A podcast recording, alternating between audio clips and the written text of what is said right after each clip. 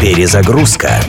Музыкальное путешествие через время и пространство в авторском проекте Дениса Иконникова. Перезагрузка.